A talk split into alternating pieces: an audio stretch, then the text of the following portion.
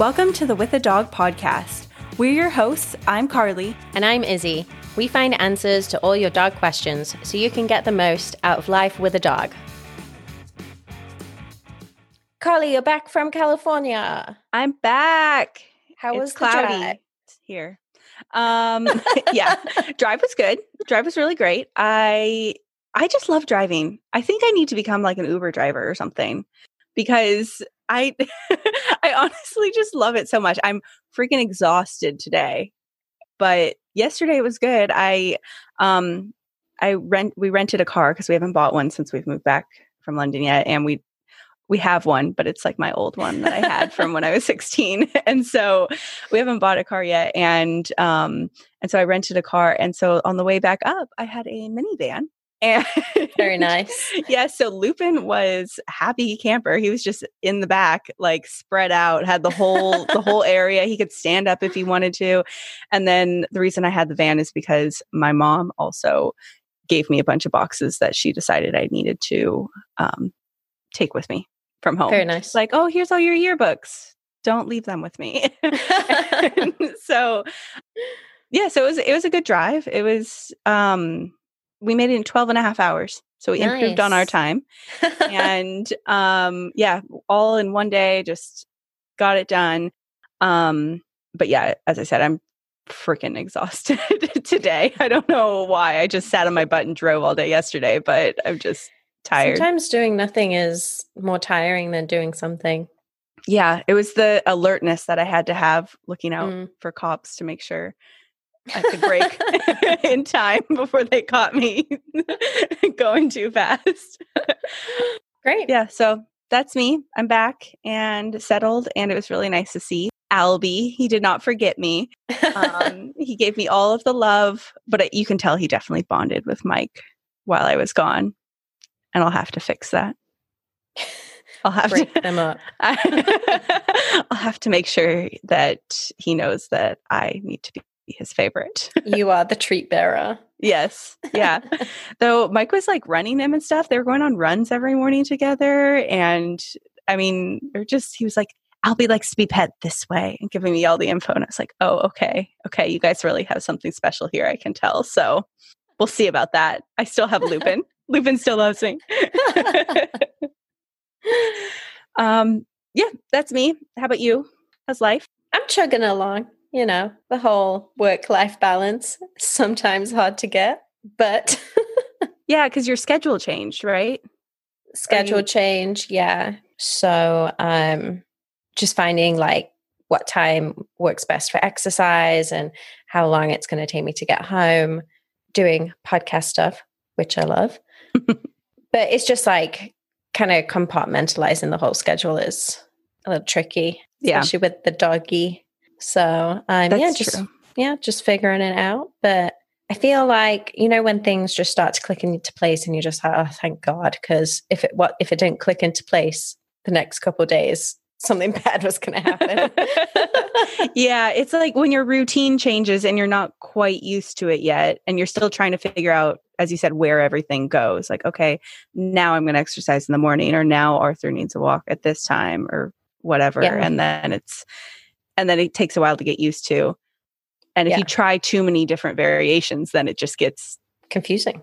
yeah, yeah. Yeah, I know It's exactly what tough. you mean. yeah, it's so tough. But yeah, we're figuring it out. Um, but nothing to report really. Just same old, same old quarantine life. Well, let's keep this short and sweet then.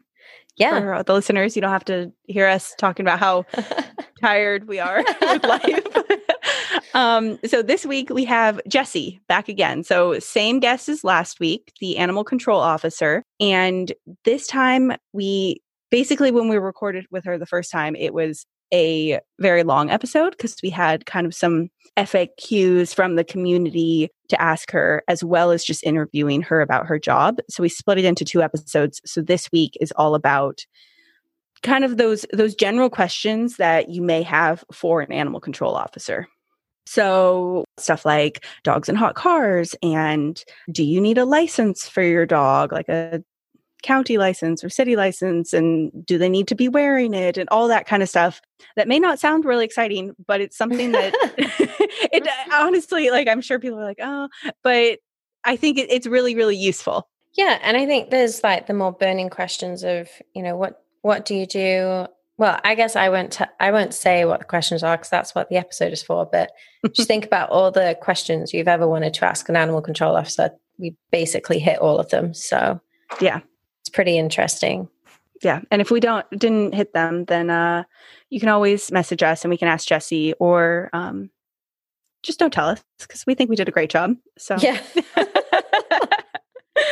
uh, all right. Well, let's get into it. Here's Jesse. There was a heat wave last uh last year in London and it was like in the 90s for like a week and and more. It was like yeah. even higher and it was it was miserable. Um but i was the one who was like this is great. I love it. Everyone was just like like three days in they were just like shut up carly. They're like so, no one likes this. Yeah. When i got back from afghanistan i'm on my friend's porch. It's about 90 95 i'm in a long sleeve shirt pants and they're like what is wrong with you i'm like it's cold guys I'm used to wearing a vest in like 100 plus degree weather. I acclimated really quickly, but yeah, oh my god, I'm just sitting there. I'm like, it's so chilly, and they're looking at me in shorts, sweat drizzling down. Like, what's wrong with you? a lot, but this being one of them. Anyway, um, um yes. so, so summer, it's hot. Yes, um, it's hot. Summer is upon us. Um, well, it was upon us for a little while. Uh, what do people? It will come back. Uh, what do people do if they see a, a, dog in a hot car on a hot day? Um, and what should be kind of like their first instincts of what to do? There are first, I would say, if you are gravely concerned about the condition of the dog and if it's too hot, you can call call 911 they would dispatch either animal control or an officer to the scene in the state of washington animals are still considered property so if you were to break into that vehicle as citizen they would have to justify that that animal was at a life or death situation and that's what i even have to do so I need to look at, there's a lot of factors we get training on. So if I do make that decision, I feel confident that I can support it and back it up in court. So things I'll look for are is the vehicle parked in the shade? Is there water available? Um, what's the animal's behavior? Are they heavily panting? As dogs, well, to cool down, as you ladies may know, they breathe in cool air. And if they're only breathing in warm air, that panting, which they're trying to do to escape that heat, is just making them even more hotter or warmer. And unfortunately, it's sad to even have that this discussion, but dogs cook from the inside out. So once that process does start, we can't reverse it. So we do need to determine if that is occurring, we need to act immediately, but knowing what you're going to look for. So if you need to justify that in court, you have the tools and the arsenal to say, this is why I made the decision. Are they laying down stretched out versus if they're curled up, they're probably not that warm. But when they start to get overheat, they want to spread their body out as much as they can. So they're not contracting as much heat. Um, they will also start to be less responsive and they may try to get to the very bottom of the vehicle. So you may see them sitting at in the front typically underneath the very bottom on the mat because that's the coolest part. So there's just different things you want to look at. So I always say for citizens, call me.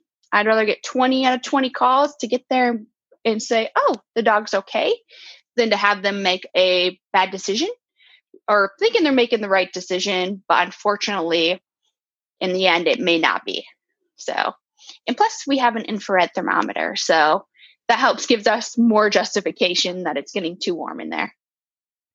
And are there any circumstances where it is okay for a dog to be in the car? Like, what's the temperature tipping point that people are looking for? I caution um, once it gets even close to 70, because the inside of a vehicle on a hot day will warm up by 30 degrees in less than 10 minutes. So I always say use caution. And not that you can't, I always say only time I bring my dog with me is if I'm staying in the vehicle or if I'm going into the store really quickly and I'll be out in less than 10, 15 minutes. And that's because the weather forecast is not always right. So you could end up going, taking a long trip from your home, and then you end up somewhere where dogs aren't allowed. And what are you going to do now if it's warmer than expected? And even if you park in the shade, the sun moves. So sometimes when they come back, what was once shade is now covered in sun. So I always say use caution. Um, still always look at the forecast, plan ahead. Um, if you go into a park, make sure you research that the park allows dogs. So again, you don't get there and realize, oops, now what do I do with my furry pet? So big thing, research. But once it gets near 70, I would say use caution. And I think that also applies to like overcast weather as well, correct? Like even if exactly. it's overcast and sunny-ish. Well, and especially like I was saying earlier, I got in my car today and it wasn't even 60, but yesterday was so warm, so I don't know. Or if it's just like you said, the forecast, um, and they're still overcast, the inside of the vehicle can still heat up. Especially with all the windows down or all the windows up, it can just insulate all that heat. Okay. So what I hear you saying is anytime over 70 or you know do your research if you are the one who's going to be leaving the car, dog in the car as far as what the temperature is going to be that day what the weather's going to be where you're going all of that but if you see a dog in the car then you like call 911 or the emergency number rather than breaking into the car yourself exactly exactly let us be the ones to make that decision. Put that on us. Okay. Um, okay. Next question. What do you do if you find a stray dog um, on the side of the road? Whatever. It's just out and about. You find a stray. You can always call us animal control if you're not sure what to do. And a lot of people might be on a, ru- on a rush to work or to get somewhere. So if you can capture the dog and confine them so they're not running further or into traffic, um, if you can hold on to the dog, you can transport them, look up where your local jurisdiction contracts with, and you can transport them to a shelter. But um, first, I'd always say check for a collar, see if he or she has tags. Typically, they haven't made it very far from home. And you can always stop into a vet um, for free. Most will scan for a microchip because they, just as us, they want to get them back to their home. There's okay. also websites that have lost, like Snohomish County has a Facebook website, Lost Dogs in Snohomish County, Lost Cats. And finders can also post on there saying, I found this golden retriever or boxer and a photo. So, but I always say use caution too to not post too much. So the owner has to provide you with information so you are returning the animal to the correct owner. Mm, that's a good tip. That makes sense. You don't want to be like, he has a white ear, you know, like right patch on the back of his ear. And then they're like, great, that's the exact boxer that I wanted to illegally exactly. Yeah. Unfortunately, there are a few people out there with malicious intent. So I always say just act with caution. And uh, what do you do if that dog that you've just found is injured? Is it still the same protocol? Or is there something that a citizen can do to kind of like help you guys out or help the dog out immediately? Absolutely. Great question. It would depend upon the severity of the injury. Um, if it is severe or if you're unsure, I would say take him or her right away to the nearest vet. Um, some people are concerned because they will say, you know, well, I don't want the burden of the finances to come back to me if the owner's upset or they can't find the owner.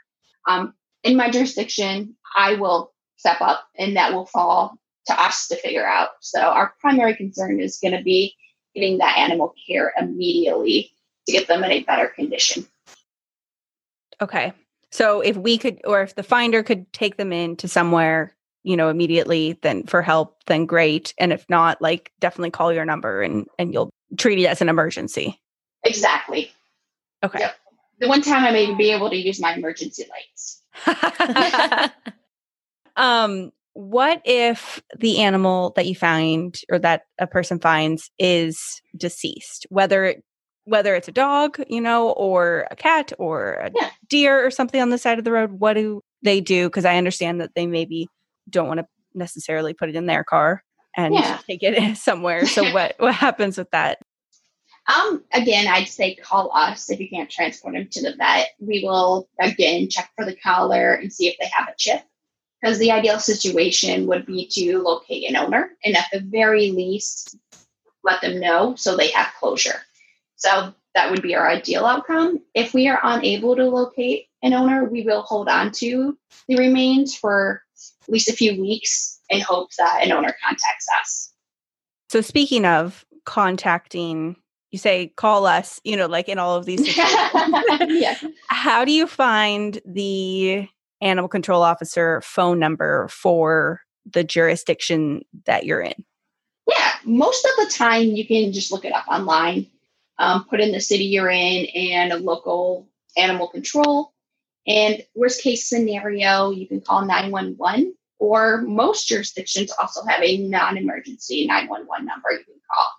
So if there is a life or death situation, you'll still reach the same people, but you might be put on hold for a little bit.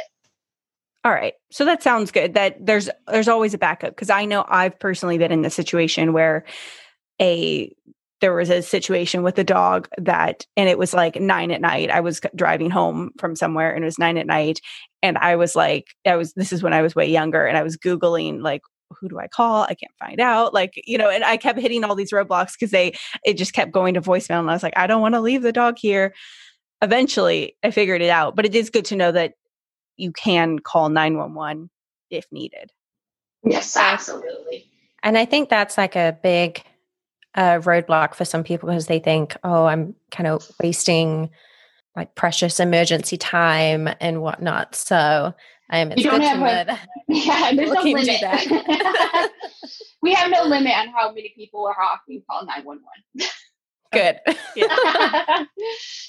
So if you think it's an emergency, we treat it as an emergency. And there is for um, this area, Snohomish County, the VCA in Lynnwood is 24 7. So if there ever is an overnight emergency after hours, especially with a dog that's injured, you always have that in your back pocket.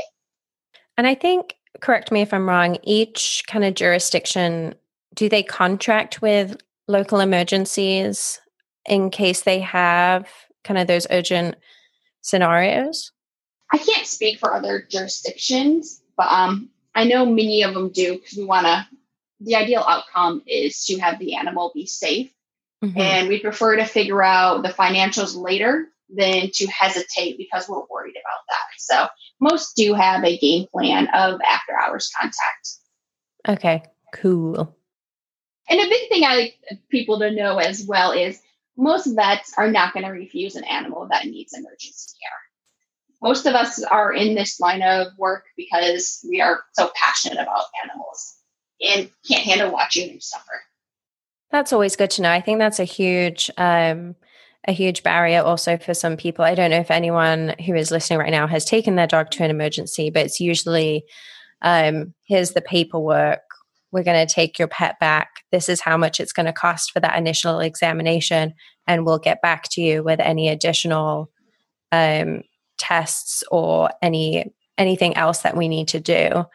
And if you do find a stray dog, I don't think it's that same kind of procedure probably not. You'll ha- still have to give over your information just so they can put that pet in the system, but it's not going to be that same kind of financial procedure if it's a stray.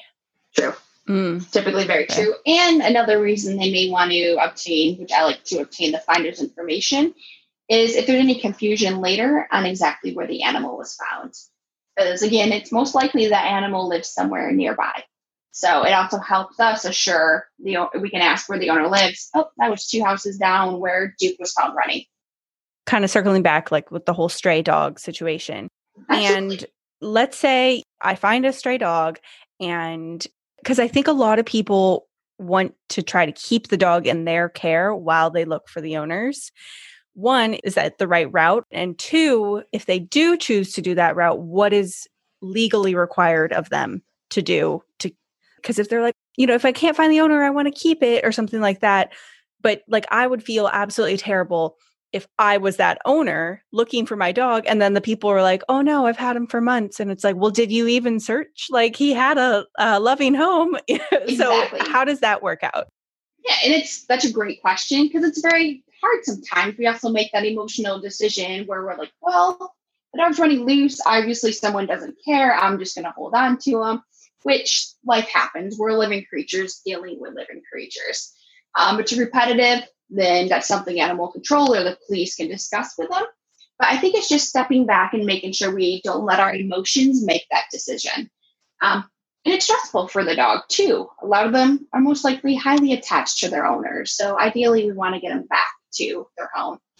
If a finder legally finds one, they do have to report to animal control and to the part of the podcast right on cue and to the local shelter, animal shelter. They do have to report that that dog is found. So it gives the owner an opportunity Ideally, it would be best to let us know and surrender them to the local animal shelter. Um, most will end up, if you want to share your info and say, you know, if Duke doesn't get adopted, I would really like to be of consideration. And a big reason for bringing them to the shelter as well is many owners, they may not think to check a website. They may, that times they don't even think to contact us but most will go right to the local animal shelter and do a lost report and many will come in and do a walk around in hopes they're going to find them so it increases the chances that the animal is going to end up back in the home and that's what we aim for. So legally they have to at least contact the local shelter and s- submit like a found dog report correct. or, yep. or contact you and submit a found dog report. Exactly. And even i would say if they're willing put up a found report again with limited picture information on websites nextdoor.com, Lost Dogs Snohomish County, if that's where they reside, just to provide more opportunities for the animal to get back in their original home. Because it's very stressful for them too. Most are set on a routine, most have a very loving home. But again, I think a lot of it is separating our emotions because I've had wonderful people, but they found a dog and they it was an older spaniel, and they really thought the dog, you know, trying to do the right thing. They believed the dog was coming from a bad situation. They're like, she's really skinny, she's not moving well, her hips are bad. And so they really wanted to keep the dog. And I told them, well, hold your information. Um, ideally, I want to find the owner to get the full picture. And that dog was 16 years old. Once we, I looked at her teeth and found the owners, confirmed the age, she was doing really well for 16. Mm-hmm. And while the finders had nothing but positive intentions, that would have been incredibly stressful for that dog to have stayed in a new home they weren't unfamiliar they were unfamiliar with, especially when they had loving parents at home. And the parents they they dressed everything right away about her hip. She's been having medical treatment. They were on top of it. So I think a lot of it, it's hard. It's not an easy thing at all. Or sometimes I've had finders um, say the dog had to have been abused. He cowers when I go near or when I put my hand above. But sometimes that's just lack of socialization. If they're in a home where the owner says, I, I've just been the only one in friends and family that interacts, but the dog hasn't had a lot of new experiences, sometimes they can exhibit those same behaviors that we often confuse with abuse. Yeah. I mean, that example, if someone found Lupin wandering around they'd be like, he cowers away. Exactly. He's like, oh, his muscles aren't, you know, he's not very muscly. He must be underfed. He's got skin issues. Look at he's he's obviously living on the streets. And it's like, no, no, no, no. we spent lots of money on him and he's very well taken care of to address all of his issues. So that's a really good point that just exactly. what you see may not be the correct answer. Exactly. And a lot of, for many dogs, it's very scary with a new person coming up to them and petting them. And it's very common for them to shy away. It's a new place, new smells, new sounds. Your pack is not there. So they exhibit a lot of those behaviors just due to lack of familiar, familiarity with the environment. And so, kind of touching on the abuse portion, um, if you have like maybe a neighbor or maybe you're just kind of walking your dog and you see through someone's yard or whatever that scenario might be, but you do witness witness with your eyeballs the abuse or yeah. have an inkling that there could be some abuse going on. Um, what should people do in that case? I know it's a surprise, but I'm going to say contact us or the police. or the police. Uh, biggest thing I tell people is if you can log it, um, definitely if you can get any footage. But at the same time, number one is your safety. So you don't want to jeopardize your safety. And you also don't want to infiltrate or trespass onto someone else's property. So if you can log what you've seen at what time during the day, where the person was, where the dog or cat, any animal was. Um, like again, if you even recording as a use caution because you don't want to invade somebody's privacy. So make sure it is an area where you feel comfortable video recording that and it won't come back to you that you're invading somebody's privacy. But and I would say if you're not sure or you have seen it, um, give us a call in a heartbeat and we'll go over what steps we can go through next. But number one, too, because sometimes you're getting mo- again emotional, like, well, I'm going to go talk to the person and I'm going, I'm going to address this. Let us do that. It's no help for you, the animal if you put yourself in danger. Okay, so basically, if if someone sees something or thinks that there's something going on as far as like cruelty or neglect or abuse or something along those lines, gather as much information as they safely can and submit it to you. Then you guys will kind of handle the rest. Exactly. Is there anything else? Well, like, I guess, what is the legal standard of care for a dog? Because I think a lot of people maybe be like, this dog is outside all the time. Yeah. It, it must be, you know, abused, which sounds correct, you know, from my dogs who sleep on my bed. So, you know, so yes, I understand why people think that, but what is actually legally allowed? Yeah, absolutely. And I think it's also remembering we have different generations, and some individuals still come from times where, hey, I have a guard dog, or they're in the backyard, um, and they live outside. But that doesn't mean the dog doesn't have a good life. So, with the law, they do have to have proper shelter. So, when it rains, snows, they have something to protect themselves. Um, if they're outside all the time, a kennel that has a top, bottom, and three sides, and maybe even just an opening for the dog to come in and out so they're properly protected from the elements. And if you live somewhere here, we don't experience it as much, but if there's heavy snow, there has to be a way that the dog can generate heat, especially if there's somewhere where it's below freezing, and having access to water. So there is a minimum standard that they do have to have, and it can be hard. Um, I'll say even how I treat my animals and how I hope most people do will exceed that level of care that the law allows. But it's to making sure we're not putting our emotions on it so much and being able to separate. And sometimes those dogs that live outside may have a happier life than dogs that are inside all the time and maybe goes on goes on a walk a few times a week. So it's a lot of understanding too the breed characteristics, the thickness of the coat. So there's many more factors that will go into it as well. Okay. Um I think a lot of people hesitate to call animal control or the police yeah. or, or whoever um, when they see mistreatment like this like maybe they they talk to their other neighbor about it you know like oh have you seen so and so? Like i don't know. I don't think that this treatment of this dog or this animal is right. What do you think? They may kind of talk about it like within their community but i think a lot of times they hesitate to make that big call like that jump of like actually reporting it and i wonder i think it's a lot of times because they're afraid that this person is then going to come after them.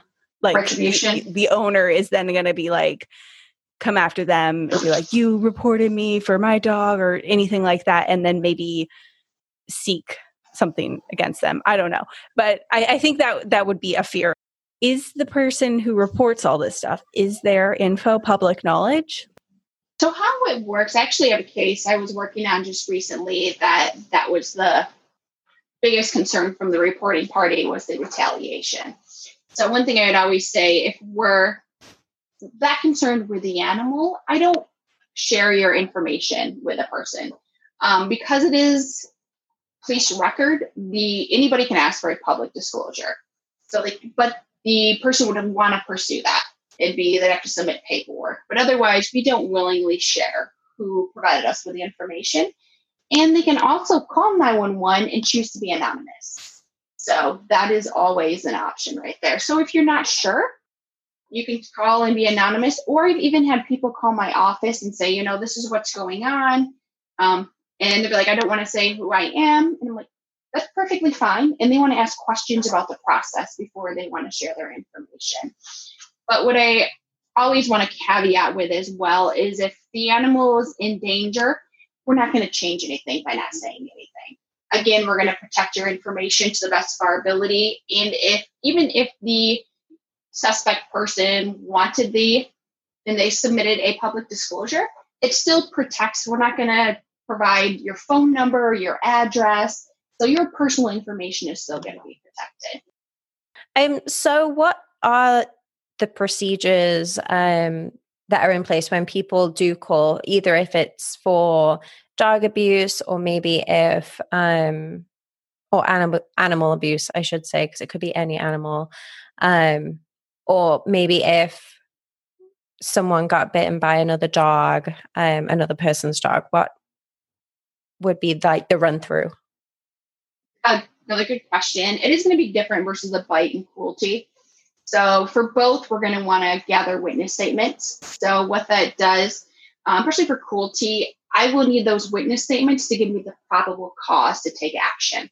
So if the person's not willing to put it in writing and I don't have any audio or visual footage, I can't sub I can't validate it. So that's kind of a hard part. I can always make contact with that person, but if they says no that's not happening, I have to go off that word. I don't have the further proof. And so what I will also do in cruelty cases is if it's in an apartment complex, I may go knock on neighboring units to see if anybody else has heard or seen anything. Um, the more witness statements I can get, I hope the situations I prefer they never occur, but unfortunately, that's not the reality we live in. Um, I would try to get as many witnesses as possible to provide me with a probable cause and also to provide that evidence that this is occurring. So if this if we're not able to get video or audio, if I get enough witness statements and they sign those, it's the same as if you have an oath in court. You're swearing that this is what you saw. And then with a bite, um, with a bite, we always say please report it to us. Um, we will have to do a bite report.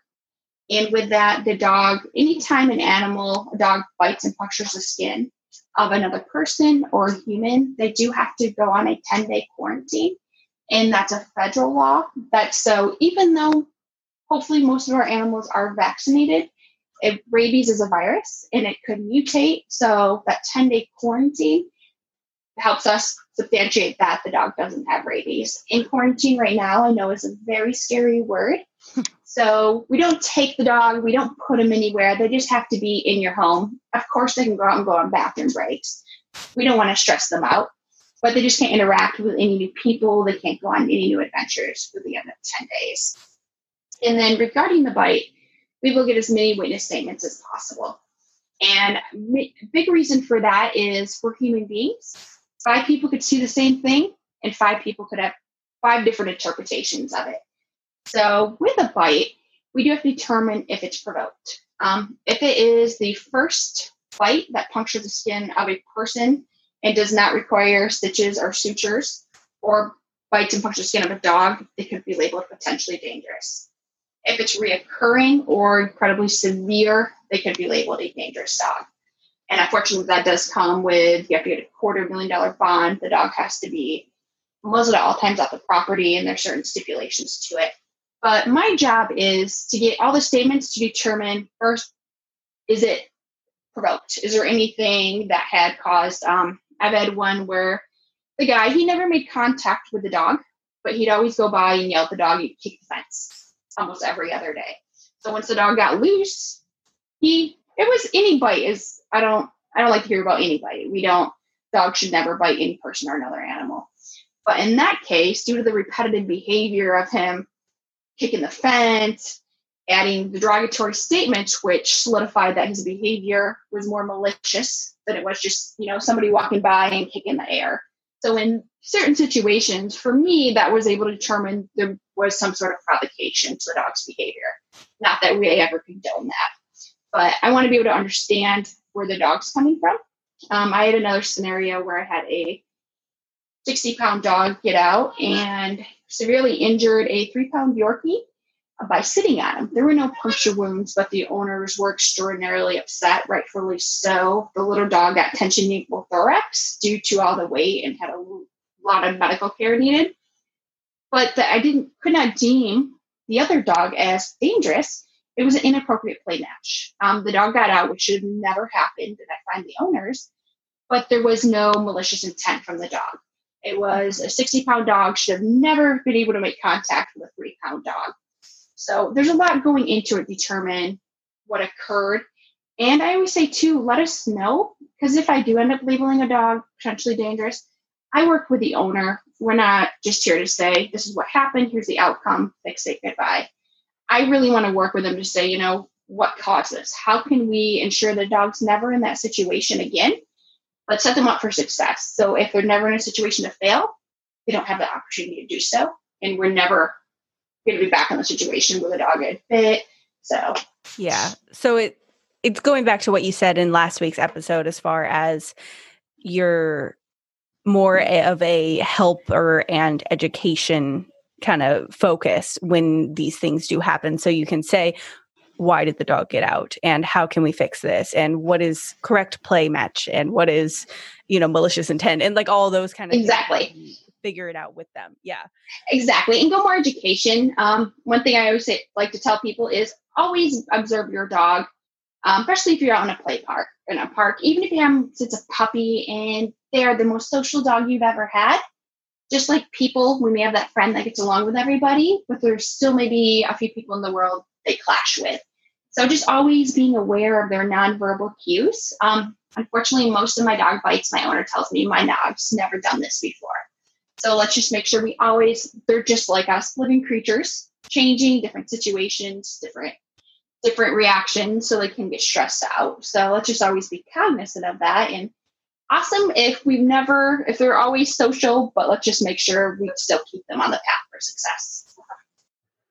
And is that the same um, procedure that if your dog is the one who maybe bit the other dog or bit the person, can you actively like say, or does it make a difference if I called and was like, hi, I just want to let you know my dog bit this person today? It broke skin. Like, does that make a difference if the owner is proactively contacting you versus the bitee? It definitely does. Unfortunately, it doesn't change if I have to label potentially dangerous or dangerous. Um, as I tell people, it's never my decision. I'm just enforcing the law. Um, but it definitely helps because to me, it shows that the owner is forthright about what happened. And I feel like they'd be more receptive to how can we prevent this from occurring again. And it's something I put in my report as well, is saying the owner was the one to reach out to me and report it. It sounds like on your side with as far as the procedure for the biting whether it's you know my dog that bit someone or maybe it was my dog that got bitten either way your end of it is just kind of understanding the exact like how it played out getting those yeah. witness statements and then assessing you know if it's potentially dangerous or dangerous and then maybe quarantine or or like those kind of next steps. Not necessarily because i think there's this whole legal component of it uh, a lot of people are like well you know this dog hurt my dog they need to pay for the vet fees or things like that. So you don't you're not involved in any of that. That's more a different part that will be if i always tell people first of all please reach out to the owner um, i think i've had one case in three years where they went civil but I went to one bite and the person's first is, well, I have to sue them for medical bills. And I'm like, well, let's contact them. Let's see if we can work this out and figure it out first. So, by the way, great summary. Definitely paying attention. I'm trying. My um my grandma listens to the podcast and she was saying that in communication, it really helps if you repeat what the person just said. So, I'm trying. I'm trying your methods, Mimi. Um, Everybody say hi, Grandma. yeah, everyone say hi to Mimi. Um, so okay, so next question: licensing. Yes. Do does my dog need a license?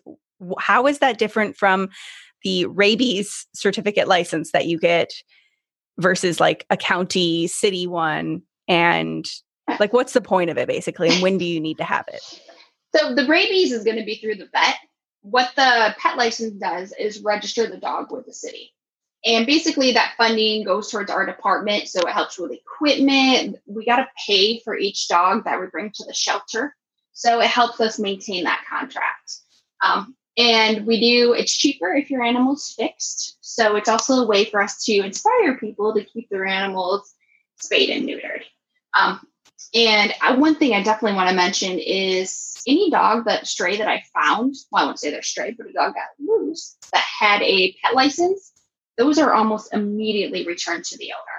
So that's a big thing I always say for people to get them licensed and have them on them because my ideal outcome when I find an animal is to get them back to their.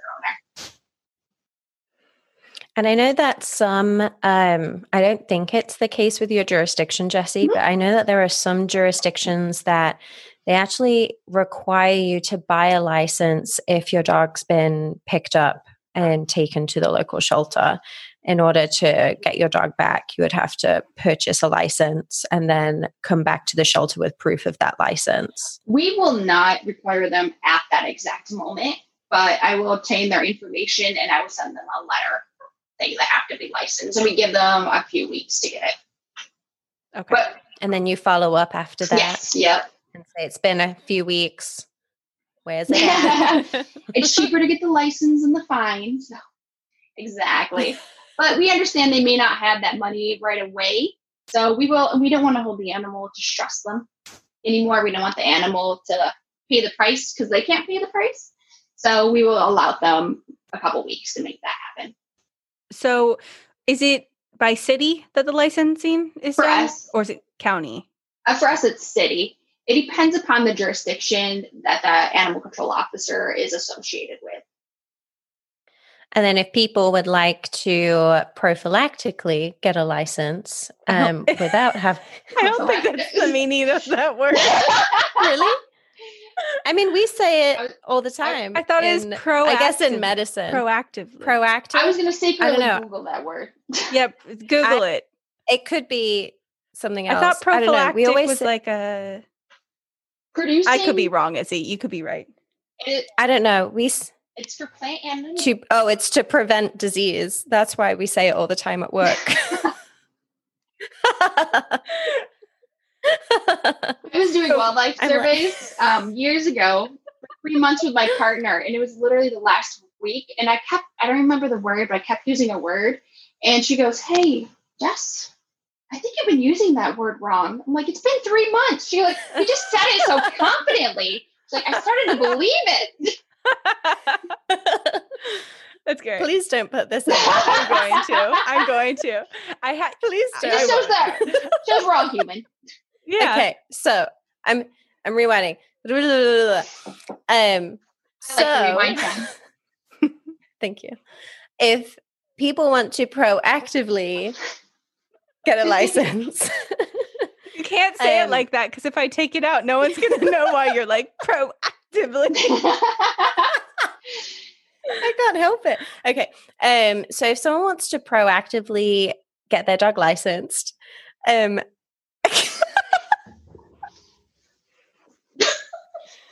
Oh God. But if a dog want if a dog, if you would like to get your dog licensed, how do you find out the jurisdiction? Is it the jurisdiction that you live in or is it um like the county that you live in? That kind of thing. So you can look it up online. Um, and you can like Snohomish County has a website that you can put your address in and it can tell you, oh, you are the city of Everett, city of Edmonds, city of Lynnwood, or unincorporated. And then you can always contact City Hall and ask them, how can I go about obtaining a dog license? And for us, you can either, we actually have a website you can go to, or you're welcome to come into the police station. Um, right now, we're aiming for the website more, but I'm again, one day it'll come back, they can go into the station. Okay. Um, last question. What info about my dog do I need or should I keep on hand? Like easy access, like whether I'm at the dog park or I'm out yeah. and about with him, what info should I have that would help anyone and everyone like yeah. involved? Some dog parks do require, which most should, that your dog is up to date on vaccinations for their own safety. So, a big thing is just having the pet license and the rabies tag on their collar. Um, otherwise than that, I always say it's beneficial that anywhere you go with your dog, always have a collar on them. It shows ownership if they were to get loose. Um, I would say always too have a leash, collar, poop bags, and a water dish. just in case mm-hmm. a uh, little adventure turns into a big adventure. I'm going to send Lupin off with a backpack from now on. just in case. you got your purse, he has his supplies. Is it um obviously I agree with keeping your pet up to date on vaccines. Sometimes, you know, people may not have the money. There could be different scenarios in the home. If I have an expired rabies tag on my dog, um, and let's say I just haven't gotten around to getting them revaccinated, or you know, it's just it just happens hasn't happened for whatever reason. Um, is keeping the expired tag on there useful? Should they remove it? Should is that going to incur some fines if they were found or anything like that? Not any fines, at least for our jurisdiction, but it's great to have on there because it does show that you have a vet. And what we could always do is call, contact the vet and they could go, oh, well, Izzy's been up to date. She's about one month overdue versus going to be a different conversation. If you're like, yeah, she got the last one in 2015. So it provides a means of contact. But um, I would say fortunately, we do live in a time where hopefully most vaccinated mating is becoming more common and more prevalent. But we want to make sure we stay on that track because we aren't currently seeing less spread of rabies and distemper, but that's because everybody is keeping up to date um, for the most part. It's when we start to see the general population start to lax. That's when we may start to see the rabies and distemper show back up in our domestic animals. Okay. Um, I think I think that was all of our questions. So, are there any questions that you think we should have asked? Is there anything that you're yeah. like, I wish, I wish the public yeah. knew this because every single day they mess up on this, and like, what is there anything along or any lines? common questions yeah. that you have as well? Yeah. Um, I think I don't think I mentioned this, but the biggest thing is some people are hesitant to call us because they think, oh, if we can't find an owner, we're going to take the dog to doggy jail, even if the dog's in a great condition where they're not fearful about them going back to their home. So I like to really let the public know our number one goal if we find the dog or cat, any, I've had a ferret, um, any animal is to return them back to their home. So please don't hesitate to reach out to us. I think you know what I think I can s- support that as far as the whole like oh I don't want them to go to doggy jail. all of us have shelter experience, all three of yes. us, and we know that the dogs are extremely well cared for. I was sitting in my lunch on my lunch break, you know, hand feeding these dogs because they didn't eat that morning. Just like, oh, this one's really active. Take them on another walk. It's not that they're like in this terrible prison situation that that they're yeah. not loved or anything. So I agree with that. Exactly. I worked at a shelter in Michigan, um, and I volunteered at one in South Dakota, and then I worked at one out here in Washington. And I've gone into all of them, and I've seen volunteers come in in horrific rain or Michigan snowstorms. And there's volunteers that are so incredibly dedicated that are, I'm not leaving till every dog gets a good walk. And. I'll go in and I'll see one dog go out for a walk, Snoopy, and then an hour later there goes Snoopy. Two hours later, there goes. I'm just like, this dog's getting more walks than my dog at home. yeah, it's true. It makes me want to up my game. Mm-hmm. So it's yeah, that can sometimes be a misconception. We hear that term doggy jail, but shelters are really on top of the behavior. So if it's one that's really exuberant, likes to be social, um, the one we worked at, they do puppy play dates or dog play dates, so they get that adequate socialization. Um, you know, even not a lot going on today. Let's give them Kongs with peanut butter and milk bone. So they work very hard to make sure they are physically and mentally satisfied. Yeah. Agreed. We work hard, guys. um, cool. Well, I think that's all of our questions. If that's all of the info that you want to share with everyone, then I think we're good. Thank you so much for coming on again, Jesse. We really appreciate it. Oh, absolutely. And we can't wait to have you on again. Thanks for having me again. If you guys ever have more questions from the public, animal control related, I would love to answer them. I wonder if if you're interested in a Q&A, I wonder if we could sort that out like on a Facebook live thing. Or maybe we can make a Reddit Oh my god. I think your your face shows your excitement. I don't think we could say no. the idea of going like live scares the crap out of me for like Me. Instagram or Facebook. Yeah. But that's okay. You know what? My mom does it every Sunday at 4 p.m. They have a little like street sing along, and then she puts it on Facebook Live, and everyone in not everyone, but it gets like 800 views So easy of mom. like her street having a yeah, I know, and I'm like, I don't know how you do. it. She needs to she needs to advertise the podcast at the same time. There you go. we get 800 more people. so you have a really fun mom. Yeah. Yeah, she's she's pretty great. she crochets. it balances out. Oh my god. All right, we need to officially Does she dance and crochet? No. Yes. Yeah, and she actually salsa dances. Live. So That's amazing. Um okay, we need to officially say goodbye so we can okay. we can put that into the recording at least. Well, thank you, Jesse, for coming on today. We really appreciate it. I'm sure our listeners are going to have a great time listening to all of the answers that you've given us today. And we'd love to have you on again sometime. I look forward to it. Yes. Thank you for cleared having up. me. You've cleared up a lot of info, so I'm so happy. Um, and thank you again. Thank you. I appreciate the opportunity. Bye, Jesse. Bye. Bye, Izzy. Bye, Carly. Bye, listeners. Yay. Done. Yay. Good. Great. Woo! All content on With a Dog podcast is for informational purposes only and should not replace professional advice, treatment, or diagnosis by a certified veterinarian, trainer, or behaviorist.